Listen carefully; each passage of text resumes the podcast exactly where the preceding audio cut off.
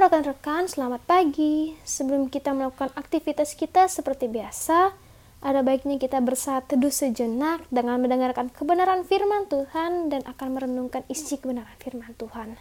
Tapi sebelumnya kita bersatu dalam doa. Puji syukur berlimpah terima kasih Tuhan atas penyertaan cinta kasih Tuhan dari aktivitas tidur malam kami. Tuhan bangunkan kami di pagi hari ini dengan keadaan tubuh yang sehat jasmani maupun rohani. Tuhan Yesus yang baik, sebelum kami melakukan aktivitas kami, kami akan bersatu teduh Bapa, kami akan mendengarkan kebenaran firman Tuhan dan mendengarkan renungannya.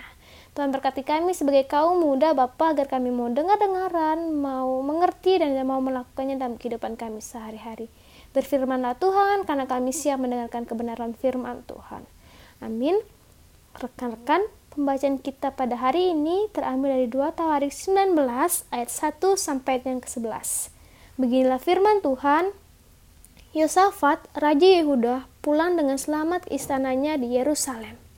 Ketika itu Yehu bin Hanani pelihat itu pergi menemuinya dan berkata kepada Raja Yosafat, Sewajarnyakah engkau menolong orang fasik dan bersahabat dengan mereka yang membenci Tuhan? Karena hal itu Tuhan murka terhadap engkau. Namun masih terdapat hal-hal yang baik padamu, karena engkau menghapuskan tiang-tiang berhala dari negeri ini dan mencari Allah dengan tekun.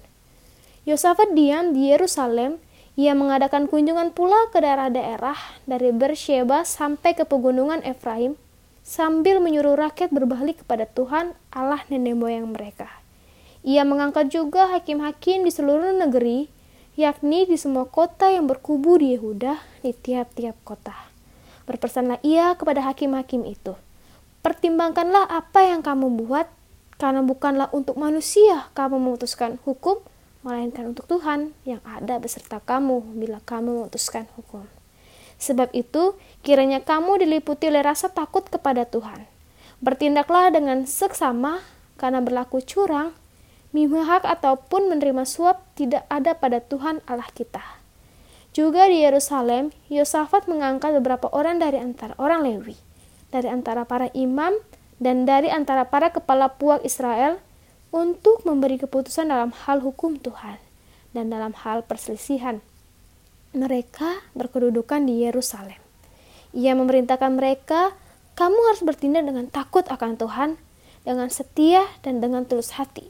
Demikian dalam setiap perkara yang disampaikan kepada kamu oleh rekan-rekanmu yang tinggal di kota-kota, yakni perkara-perkara mengenai penumpahan darah atau mengenai hukum, perintah, ketetapan-ketetapan dan peraturan-peraturan, hendaklah kamu memperingatkan mereka, supaya mereka jangan bersalah terhadap Tuhan, sehingga murkanya menimpa kamu dan rekan-rekanmu. Hendaklah kamu berbuat demikian dan kamu tidak akan bersalah. Dengan ini, Imam kepala Amarya diangkat sebagai ketuamu dalam segala perkara ketuhanan dan Zebaza bin Ismail, pemuka kaum Yehuda, dalam segala perkara kerajaan. Sedang orang Lewi akan melayani kamu sebagai pengatur.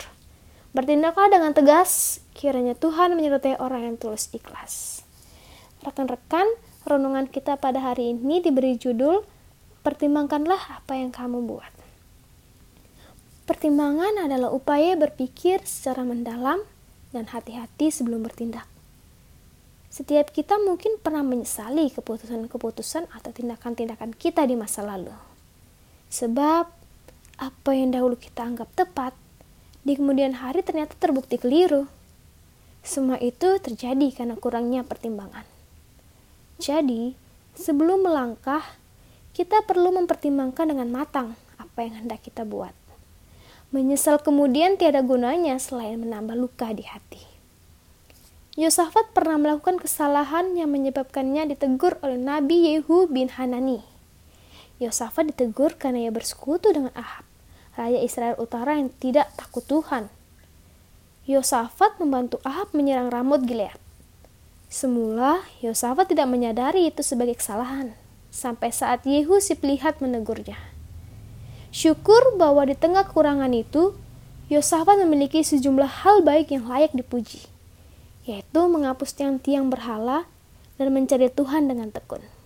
Selain itu, ia juga mengangkat para hakim di setiap kota berkubu di Yehuda untuk memutuskan perkara di antara orang Israel. Hal yang sama dia lakukan di Yerusalem melalui sejumlah kaum Lewi. Hal yang menarik diperhatikan adalah pesannya kepada para hakim itu. Pertimbangkanlah apa yang kamu buat, karena bukanlah untuk manusia kamu memutuskan hukum, melainkan untuk Tuhan yang berada berserta kamu bila kamu memutuskan hukum. Pesan Yosafat ini relevan untuk dilakukan dalam pengabdian kita pada masa kini, yakni berkarya seperti untuk Tuhan. Hal itu senada dengan pesan Rasul Paulus dalam Kolose 3 ayatnya yang ke-23. Apa pun yang kamu perbuat, perbuatlah dengan segenap hatimu, seperti untuk Tuhan, bukan untuk manusia. Marilah kita melakukan siap tugas dan tanggung jawab yang dipercayakan Tuhan dengan penuh ketulusan dan kesungguhan hati.